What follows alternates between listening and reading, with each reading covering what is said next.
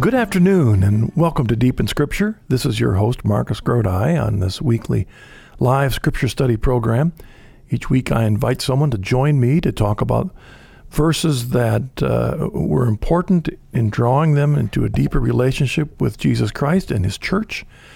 And uh, on today's program, our guest is Father Leonard Klein. I'll talk about him in just a moment. And he's chosen a, actually a long list of verses from 1 Corinthians that we'd look at, mainly because he, he wanted really to talk about the impact of, of the entire letter of 1 Corinthians. We'll look at that in a moment. Um, here we are in the week after Easter Sunday, and I, it's my prayer that you had a very deep um, spiritual uh, encouragement. I almost said awakening. Hope that happened on Easter. But Easter is, of course, not over. This is the week in, in many ways in which we continue that long celebration, but particularly uh, it's a time for a continued reflection on what difference the death and resurrection of our Lord Jesus has made in our life. All of Lent, where we're preparing our hearts and lives, examining ourselves uh, to see um, our, the receptivity that we have towards what sometimes we take for granted if we're lifelong Christians uh, sometimes the newer Christians have a deeper appreciation for what the death and resurrection means for us than the lifelongers because yeah, we've heard it all our life. But now, in this week after, it's a time not to um, take the event and put it up on a shelf, but to reflect on it square on. All right, Christ has risen. He has risen indeed. Now, what difference does that mean in our life in our world, in our family, in our marriages, in our work, as we look eternally in our life. Um, what difference does our Lord Jesus make? And on this program, what what's often reflected is most of the guests that I have are converts to the Catholic Church. So they're often reflecting not only on what that resurrection means for our lives, but but the, the importance of that Christ did not just leave us abandoned, but left us a church uh, through which we experience the fullness of his teaching, but also the fullness of grace through the sacraments uh, and the fullness of truth. We're not just left on our own to, uh, to, to open the Word of God, the inspired Bible, uh, which of course we've received through the church through the, the leadership of the church helped helped us make sure that this collection of book books that we see as one book, the Bible, was in fact inspired and is accurate and authoritative for our life. But Jesus did not merely leave us with a book that each of us on our own are to try and interpret and understand and live it out, but that He gave us a church through which, guided by the Holy Spirit, we could know how this wonderful book is to be interpreted and applied in our lives. And so that's a, bit of what we do here on Deep in Scripture. If you'd like to contact us, we'd love to hear from you. You can call us at 800 664 5110. You can call the Coming Home Network phone number anytime, 740 450 1175. Send me an email at Marcus, M A R C U S, at deepinscripture.com. We have a website, deepinscripture.com where you can find archives to all the old uh, episodes of Deep in Scripture. You can also, if you go to it today, see uh, Father uh, Leonard Klein, his photo, and his bio. Let me read that for those of you that can't get to the website. Father Klein attended Yale College and Divinity School. He studied for a year at Concordia Seminary in St. Louis before ordination into Lutheran Church Missouri Synod Ministry. Uh, he was a strong critic of the merger that formed the Evangelical Lutheran Church in America in 1988, and he continued that critique as editor of the Lutheran Forum magazine from 1993 to 1996. Father Klein, his wife, and two of their three children entered the Catholic Church in July 2003. He was then ordained deacon and then eventually priest on April 1st, 2006. Father Klein is currently a part time associate pastor at Immaculate Heart of Mary Church in North Wilmington, Delaware. He's a part time hospital chaplain, chaplain to the Society of St. Thomas More, a member of the board of St. Francis Hospital, and on March 22nd, he assumed the post of Director of Pro Life Activities for the Diocese of Wilmington. In addition to their three children, Father Klein and his wife, Chris, Krista, have five grandchildren, the eldest of whom celebrates her first communion later this month. So it's it's great to have Father Klein join us today. As I mentioned, he chose a number of verses from 1 Corinthians. They're all posted on the website, deepinscripture.com, which if you go to, you can also watch this program live because we're broadcasting uh, live streaming on the internet. But let me read uh, one section which will maybe set the stage for our discussion of the rest of that letter of St. Paul. I'll read from chapter 5, verses 6 and 7, and then we'll take a break, and Father Klein will join us. Your boasting is not appropriate. Do you not know that a little yeast leavens all the dough? Clear out the old yeast, so that you may become a fresh batch of dough, inasmuch as you are unleavened. For our paschal lamb, Christ, has been sacrificed. You're listening to Deep in Scripture. This is your host, Marcus Grodi, and you're hearing me on EWTN, your global Catholic radio network. Don't forget to watch the Journey Home program with Marcus Grodi on EWTN. Each week, Marcus meets new guests who have journeyed to the Catholic faith from many backgrounds.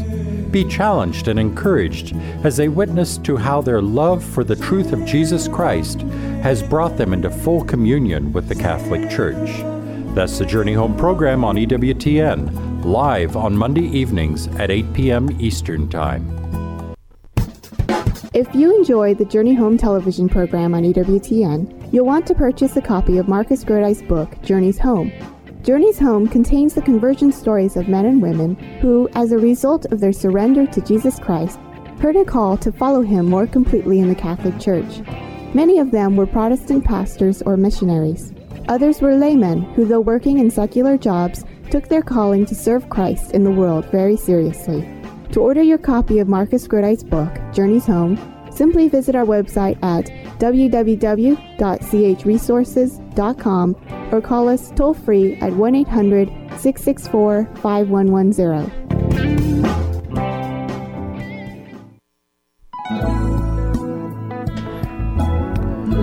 Welcome back to Deep in Scripture. This is your host, Marcus Grodi, and I'm joined today by Father Leonard Klein, calling us from Wilmington, Delaware. Hello, Father Klein. Good afternoon. Thank you for joining us on the program. I was trying to remember, Father Klein, uh, how long ago it was when you joined me on the Journey Home program. It was in January, I believe, of 2008. Okay. All right. So we're we're just about two years ago when you were on the program. Well, welcome back. It, it's great to, to have you back. here.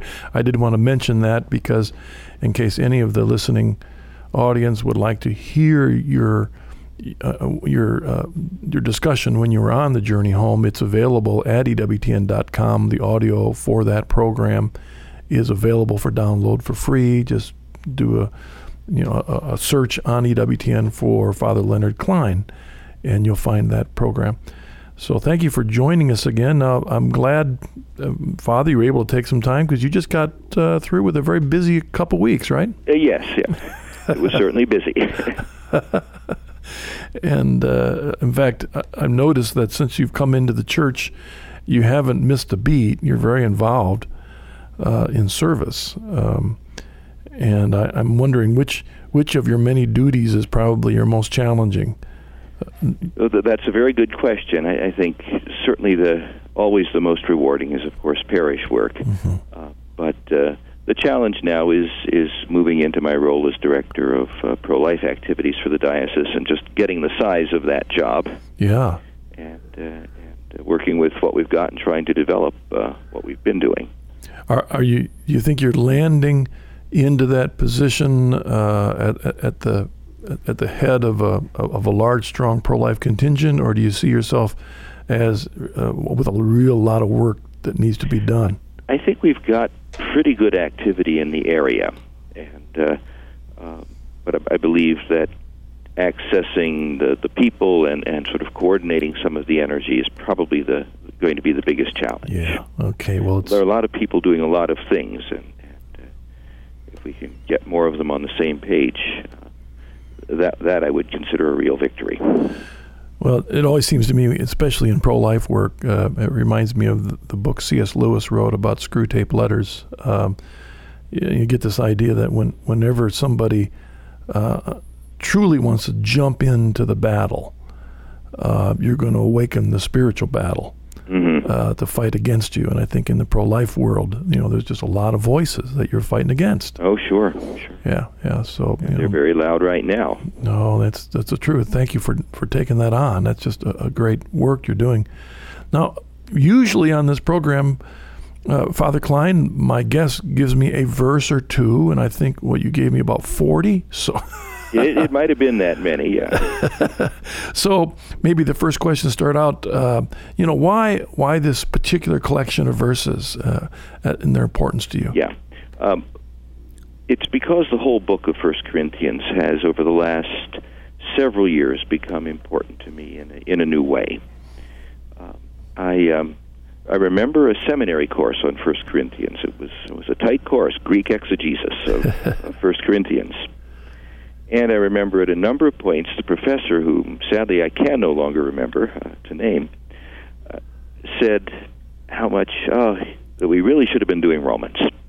he was kind of sorry we'd done First Corinthians, and, and I think that was because, in part, he he was not able, and, and perhaps the class was not able in that context to to extract what I think is the, the kind of core witness and message of of First Corinthians, which again grew on me over a period of many years. Certainly when I was still a Lutheran pastor, but then really hit me as I heard, started to hear readings from First Corinthians in daily mass at hmm. some point, uh, not long after becoming a Catholic.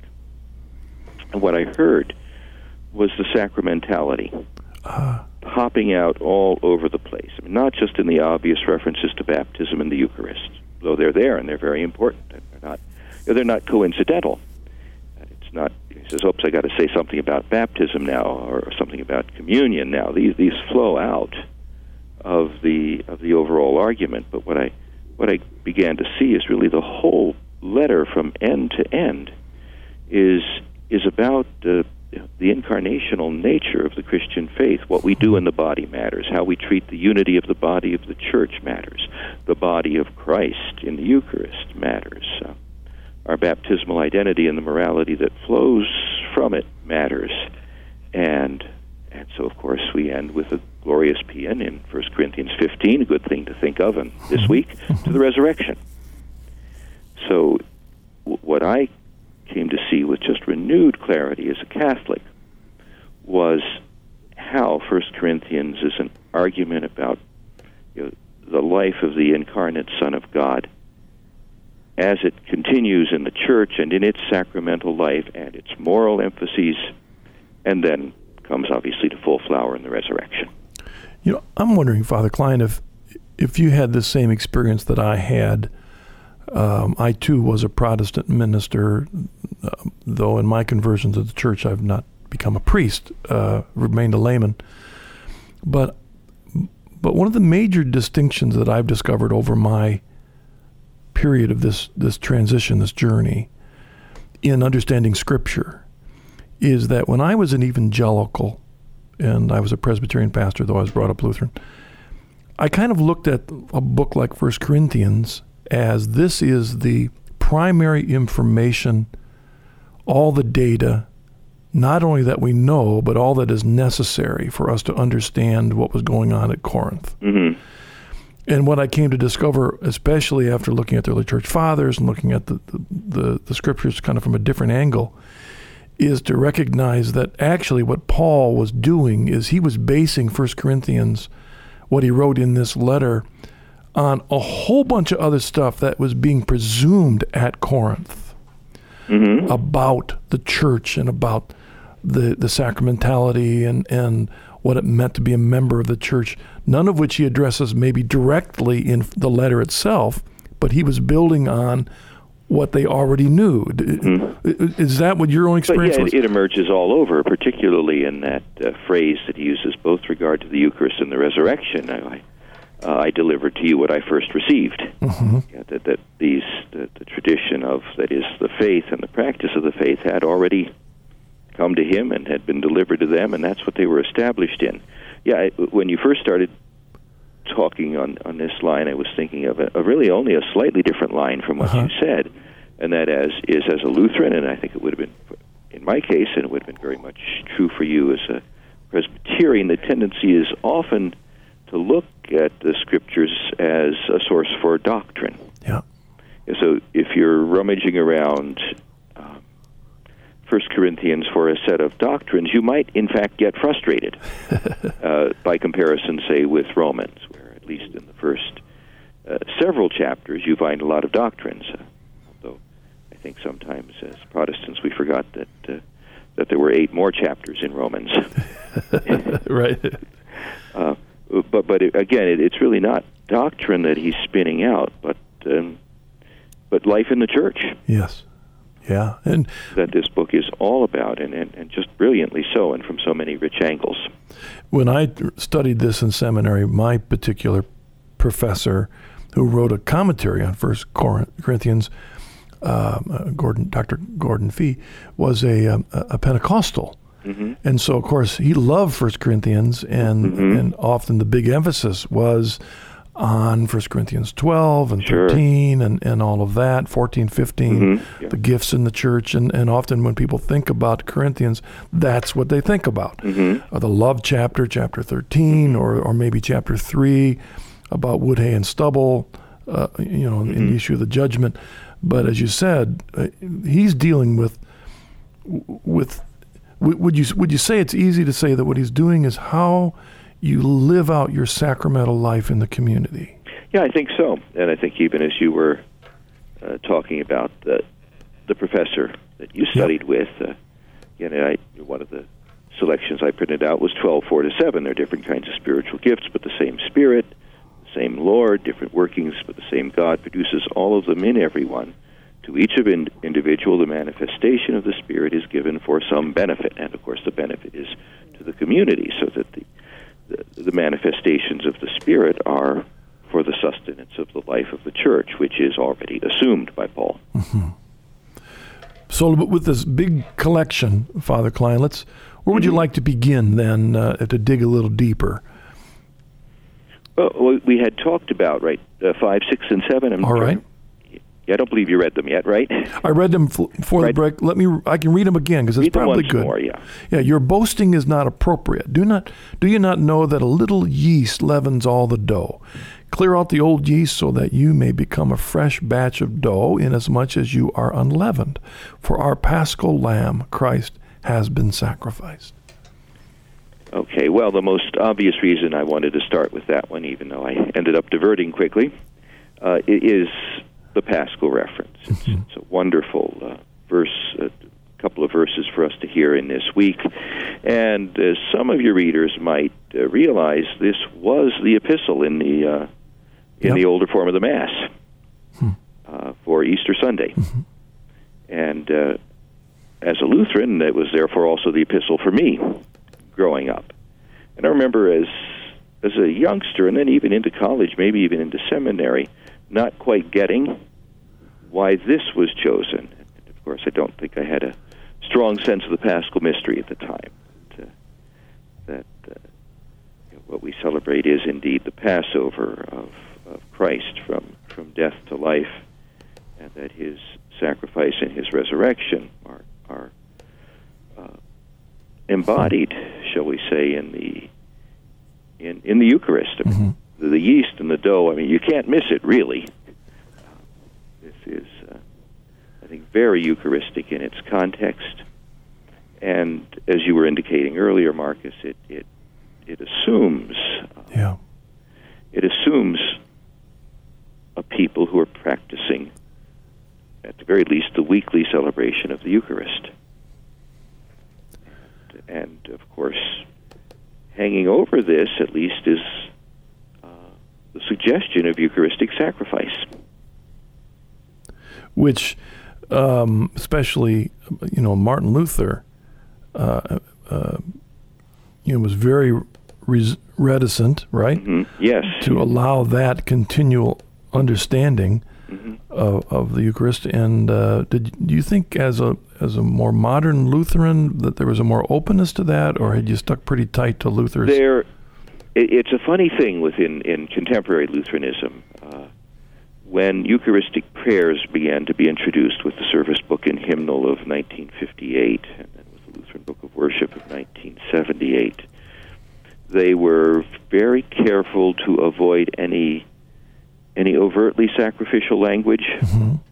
and and even that uh, was not enough for some theologians who felt that any any prayer of thanksgiving smacked of, of Eucharistic sacrifice and therefore of, of works. But but I think certainly what I over a long period of time, even before becoming Catholic, came to understand is that uh, if you're going to be united with Christ, and uh, Lutherans were quite clear about the real presence.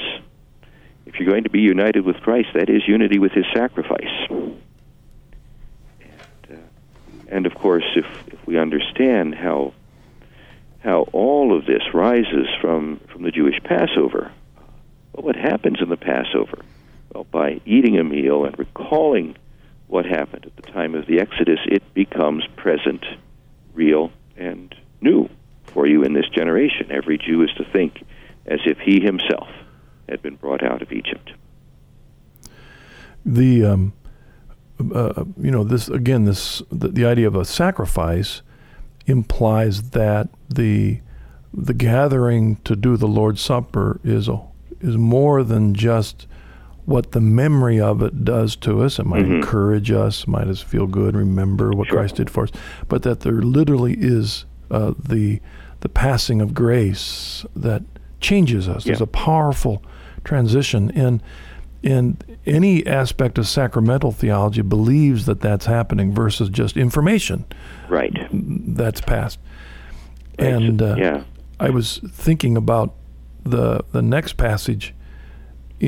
Um, in fact, we're going to take a break and come back, and I thought maybe if you'd like, the the First Corinthians 7, 13 through fourteen passage, which you chose, mm-hmm. deals with the the relationship between if let's say a woman who's a believer is married to mm-hmm. an unbeliever, a man mm-hmm. is married to an unbeliever. Well, he talks about this this uh, interesting thing that the unbelieving husband is made holy mm-hmm. through his wife, and the unbelieving wife is made holy through the the brother. When we come back from the break. I'd like you to talk about that because you know something's happening here. Sure, sure. It's not merely intellectual influence but there's right. something being changed. let's mm-hmm. talk about that on the other side of the break. Very good. You're listening to Deep in Scripture. This is your host, Marcus Grodi. I'm joined today by Father Leonard Klein, and you're hearing us on EWTN, your global Catholic radio network. EWTN.com is online with program information, the latest news, Pope Benedict XVI, plus tools for living the faith like prayers, Catholic Q&A, and other resources. Log on today to EWTN.com.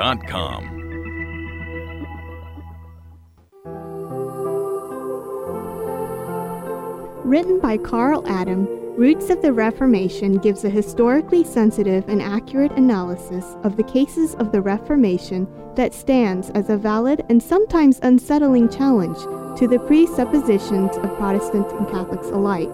This valuable resource is a powerful summary of the issues that led to the Reformation and their implications today. To order a copy of this book for yourself or a friend, please visit our website www.chnetwork.org or call us at 1 800 664 5110.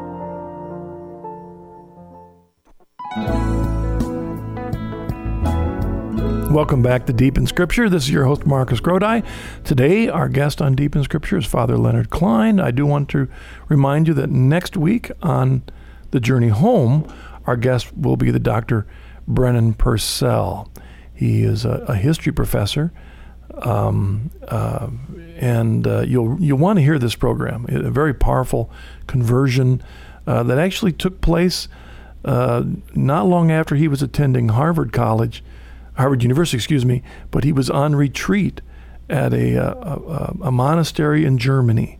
And it was during that that he had a, a, real awakening to the fullness of the faith. So that's next time on the journey home, Monday night, 8 o'clock Eastern Standard Time. All right, Father Klein. Yes. Um, and you've got a big collection, and I, I didn't want to take you away from the, the, the path that you wanted to take through these verses, but that particular passage mm-hmm. in 1 Corinthians 7, um, I, I, I remember as a Protestant minister not really knowing what he meant.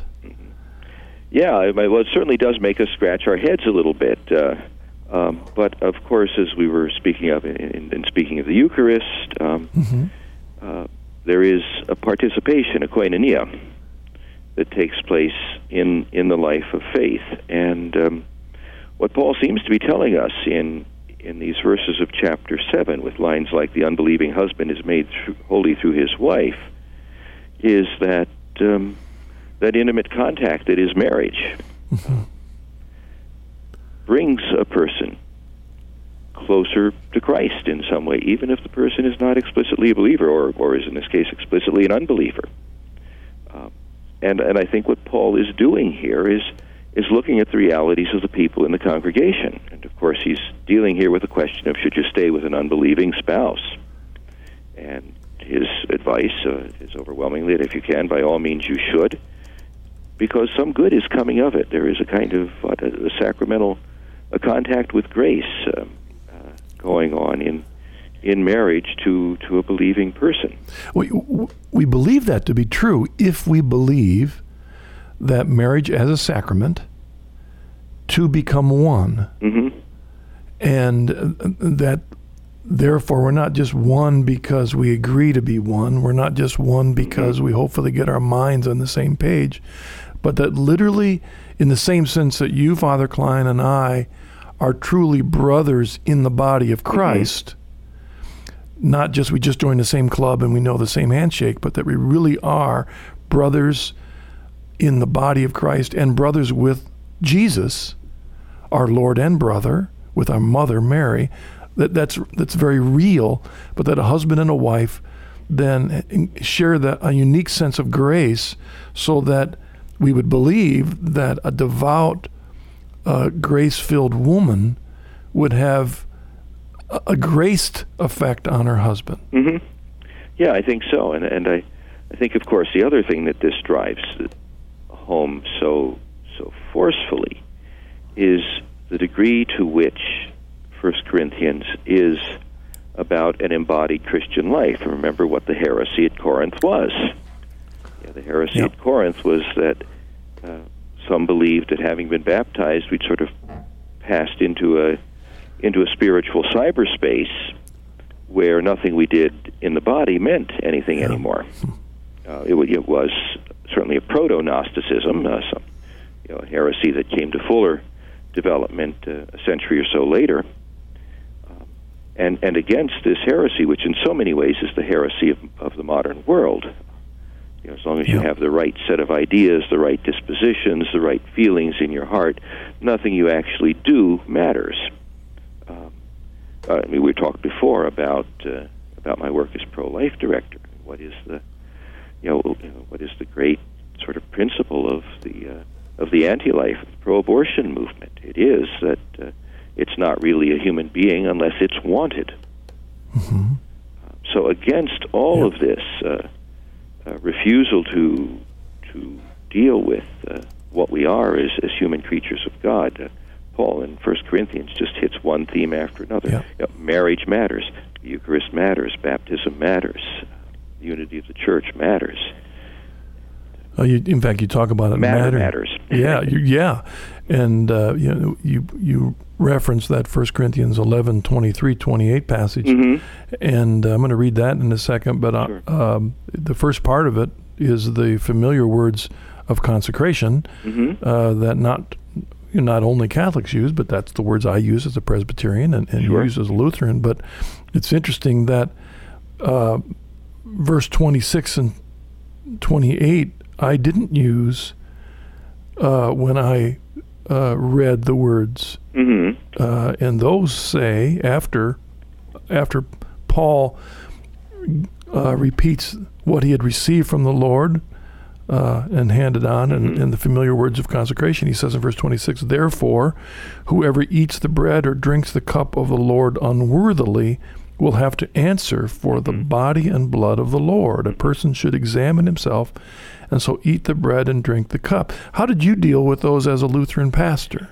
It was interesting. Within in the uh, Lutheran tradition, th- those got some pretty heavy weight, actually, and uh, were generally uh, liturgically enacted by some rite of confession of sins. Okay, right. Prior right. to that's receiving right. communion. I remember that, of course. and and that's so that's how that was dealt with, and it's certainly not uh, not incorrect. Um, but of course, um, there's a little something else going on here too, and that again is the the way in which it directs our attention back to the church. Uh, we need to remember that the discussion of the Eucharist in First Corinthians comes in, of all things, the context of of sacrifices offered to idols Yeah. e- eating meat in those. Uh, um, to, of course, to participate in the sacrifices, to participate in the God, uh, particip- the, the worshipped in the sacrifice. And so um, Paul has to kind of sort this problem out for the Corinthians,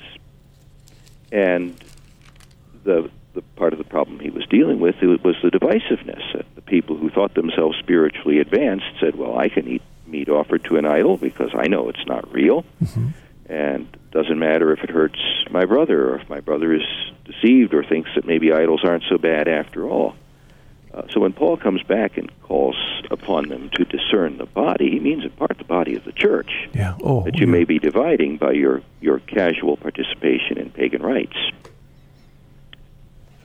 Yeah, verse 29, which we we stopped the, the quote of hmm. the verse at 28, but 29 goes on, uh, just as you were quoting, for anyone who eats and drinks without discerning the body, mm-hmm. eats and drinks judgment. Right, Upon and that's very sharp words. Yeah, and but I remember when I was a Presbyterian, I didn't, you know, in any way stress a real presence. I mm-hmm. I believe in a more of a Calvinist perspective that there was a unique way in which Jesus was was, was near us in this, Right. but I didn't believe that there was any change whatsoever in the elements.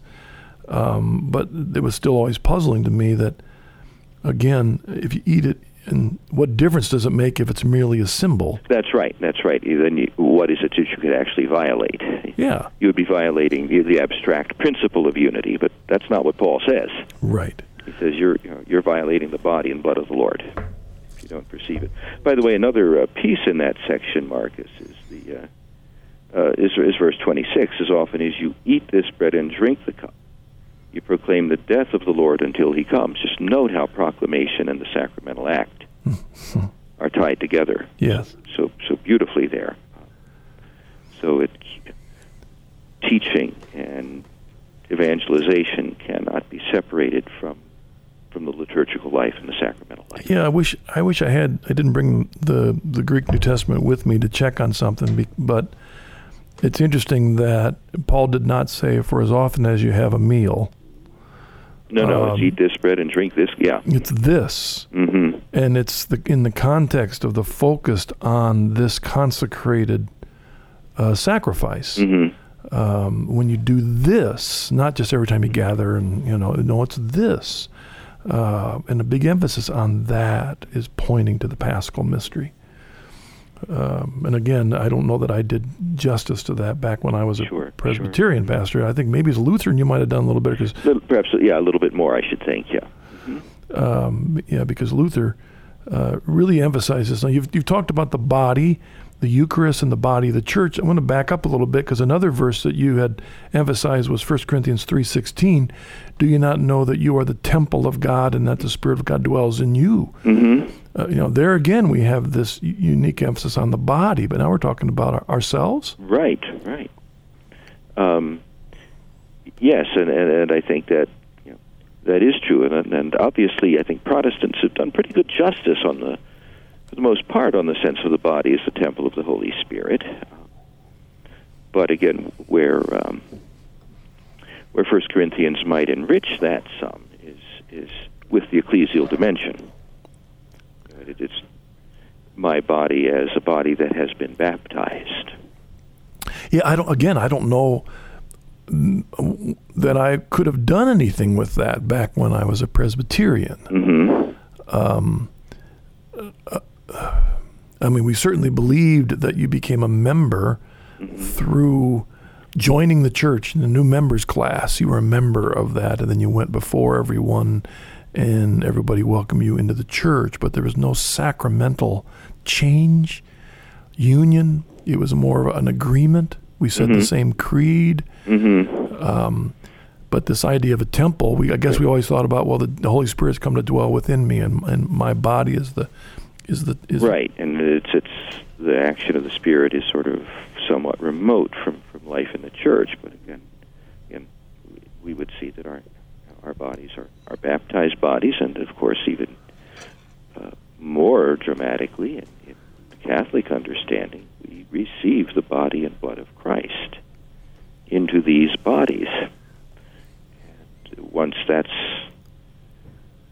established and clear, then uh, temple of the Holy Spirit takes on some pretty clear meaning. Yeah, he um, in in chapter five he talks about as you mentioned this immorality Mhm. that s- apparently the, the Corinthians had had learned to live with, Mhm. learned to accept.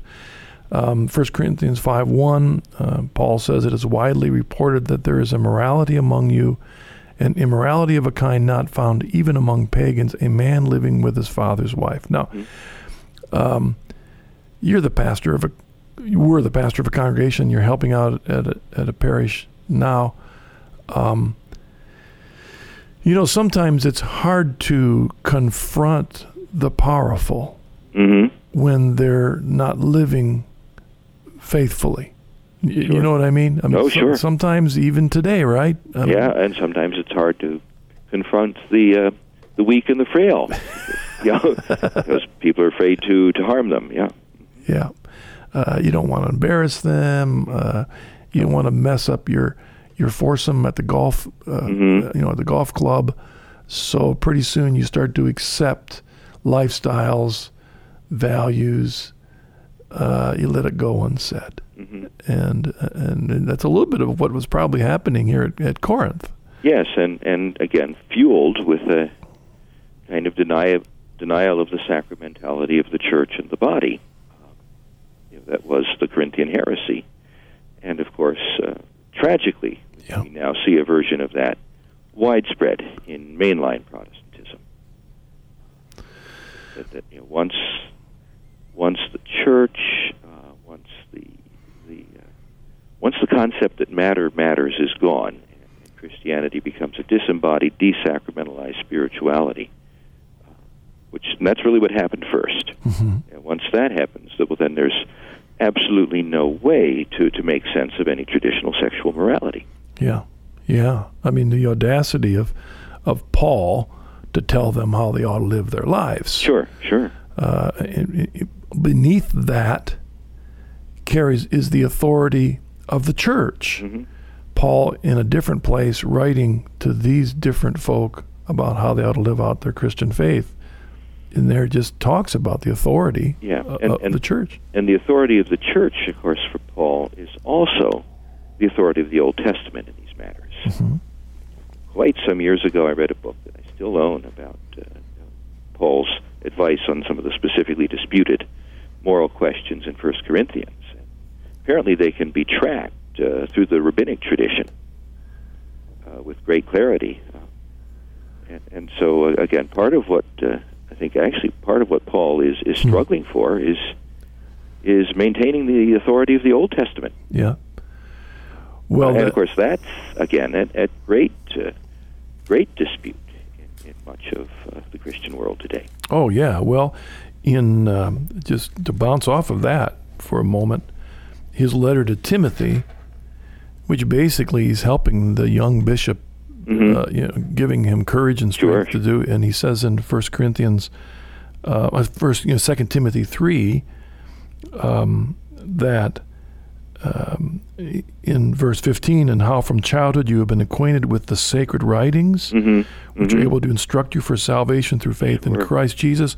All scripture is inspired by God and profitable for teaching, for reproof, for correction, for training in righteousness, that the man of God may be complete, equipped for every good work.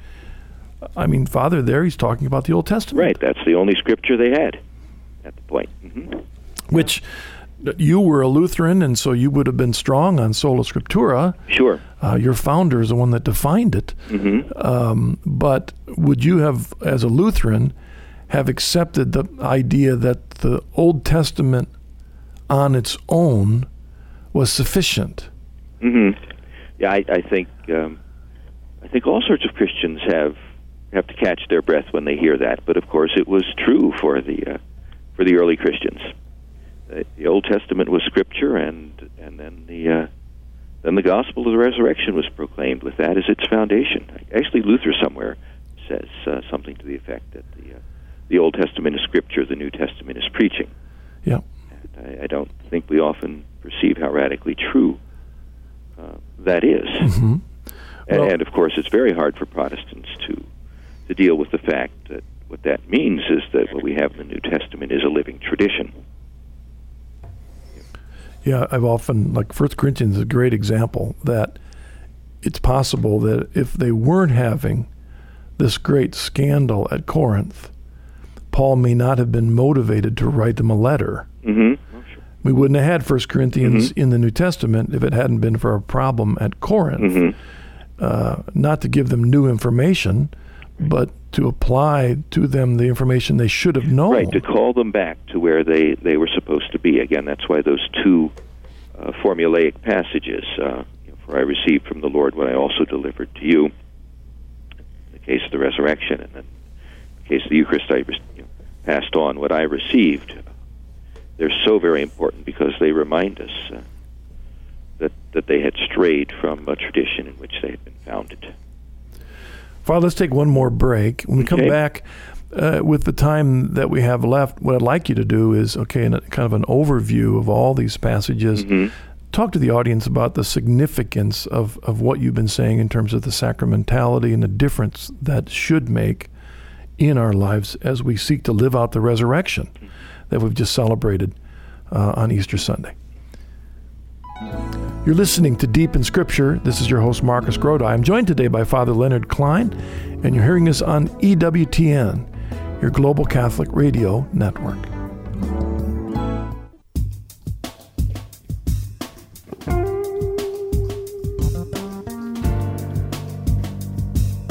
The Coming Home Network International is a non-profit Catholic lay apostolate dedicated to helping Protestant clergy and laity come home to the Catholic Church.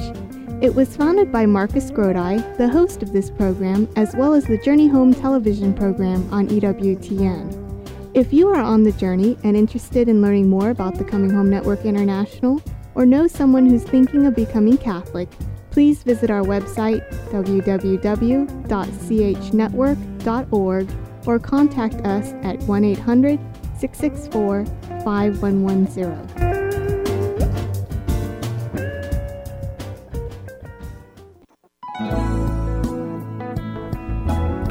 Welcome back to Deep in Scripture. This is your host, Marcus Grodi, joined today by Father Leonard Klein. We've been looking at a, a selection of verses from the first letter of uh, to Paul to the Corinthians, and I mean it's hard to just do the whole letter in, in a small amount. In fact, I even as I was looking at some of the verses you'd chosen, Father, that one of them we didn't talk about was 1 Corinthians 16, 1 and 2. And what I love about that little one is uh, verse 2, he- demonstrates that already there's an assumption Mm-hmm. that uh, Sunday, the first day of the week, has become the day they gather for liturgy. That's right, right.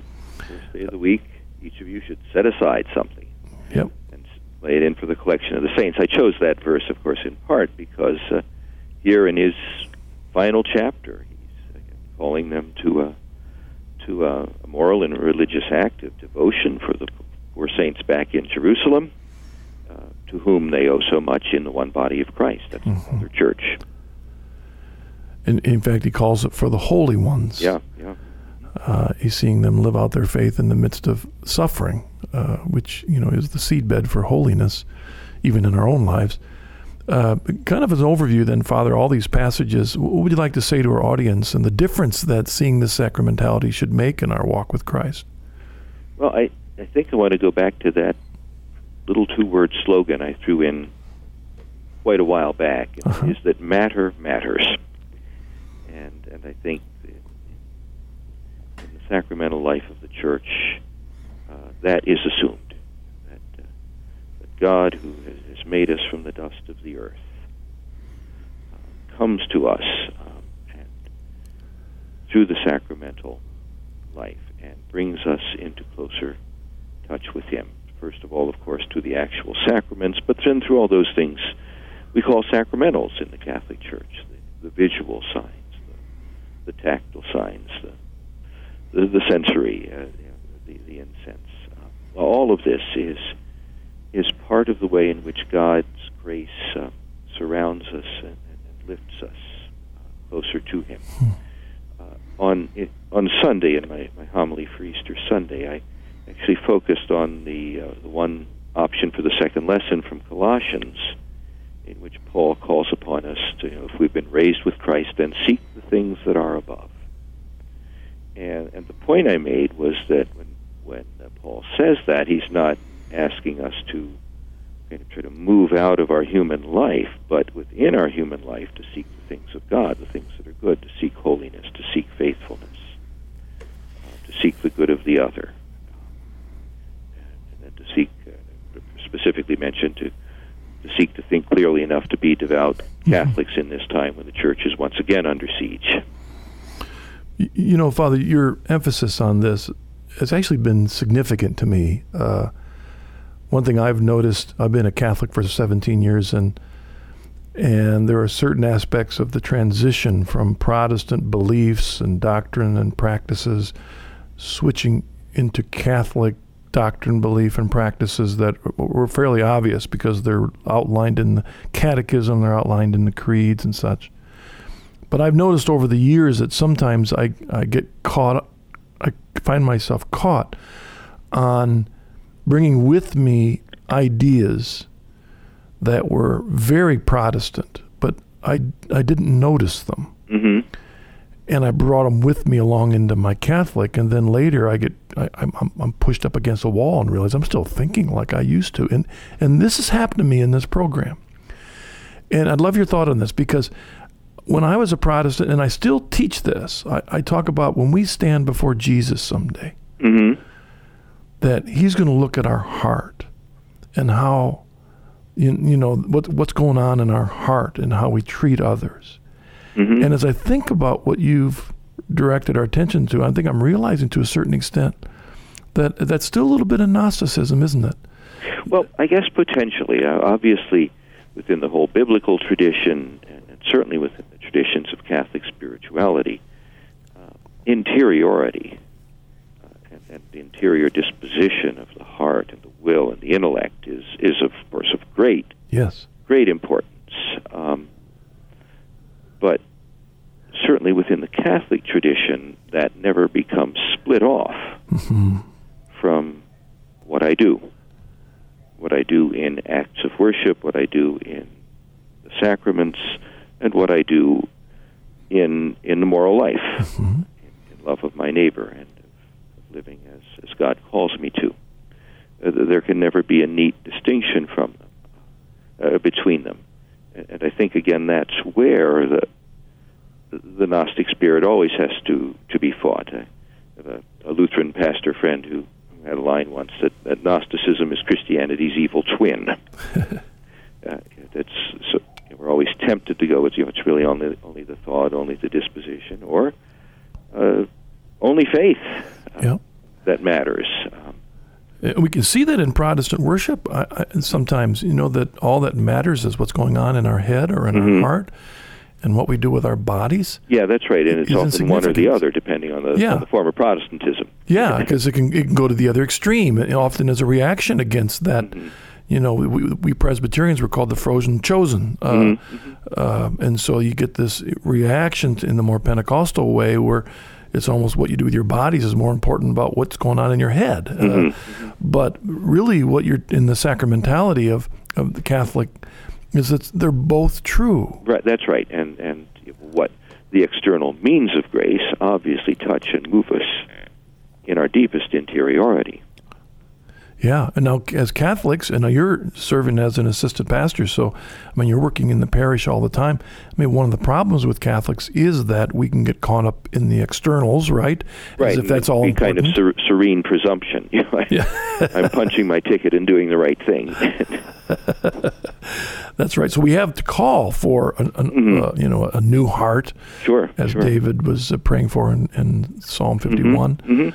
Um, which is it true? Every Sunday, as Lutherans, we we recited Psalm 51. Well, that, that was yeah, that was one of the options for an offertory chant. Yeah, create me a clean heart, O God. Yeah, I, I grew up, and I think in many ways that influenced my idea that you know that's it. It's about a new heart, a new mind, which is true, It is absolutely true, but but it's not the whole truth. it's not the whole truth. Not the whole truth. It simply cannot be separated again from the body, the sacraments, the church, and, and of course the hope of resurrection. So our need, as Paul said in 1 Corinthians 11, is to discern the body hmm um, a- and recognize the unity that we have one another as husband and wife, as members of the temple of God, uh, the way we take care of one another, even in distant churches. We're all one church. You know, all that's brought on that that First Corinthians uh, and, and passage, and and maybe one last thing, First Corinthians 13. It's all about love, right? But I, I don't think any of my Protestant experience emphasize the theological virtues, faith, hope, and love as strongly as our Catholic Right. faith Mhm. does. That's right, and and again, uh, we have to read this within the context of the whole book and of the, of the really fierce struggle that that Paul is conducting against um, a denial of of, uh, of the importance of what we do in the body. So when he speaks faith, hope, and love, and then says the greatest of these is love, he is talking about how you treat the neighbor in the body of Christ. It's it's not a generic. Uh, it's not romantic. It's you know it, it's it's not a generic uh, be loving. It is about how to live within the body of Christ. Father, as we close uh, our program, I wonder if I could have a, a, ask you to uh, offer a blessing and a prayer for our, our listening audience, uh, especially during this week after Easter Sunday. Some of them are Catholics and they're still celebrating Easter. Others are in traditions where they kind of left it behind at Easter Sunday. But but maybe a prayer and a blessing for us all to uh, to grow deeper in our relationship with Christ and His Church. Lord God, by the life, death, and resurrection of your Son, you have won eternal life for your people on earth. Consecrate us to you, assist us in all ways to live more fully as your children, more deeply as members of your body, which is the church. And may Almighty God bless you, the Father, and the Son, and the Holy Spirit. Amen. All right. Well, thank you, Father Klein, for joining us today. In your, Good to be with you. and your reflections on First Corinthians, uh, you know, I'm, I'm always one that strongly encourages Catholics to get their Bibles and open it up and read a book like First Corinthians all the way from cover to cover at some point.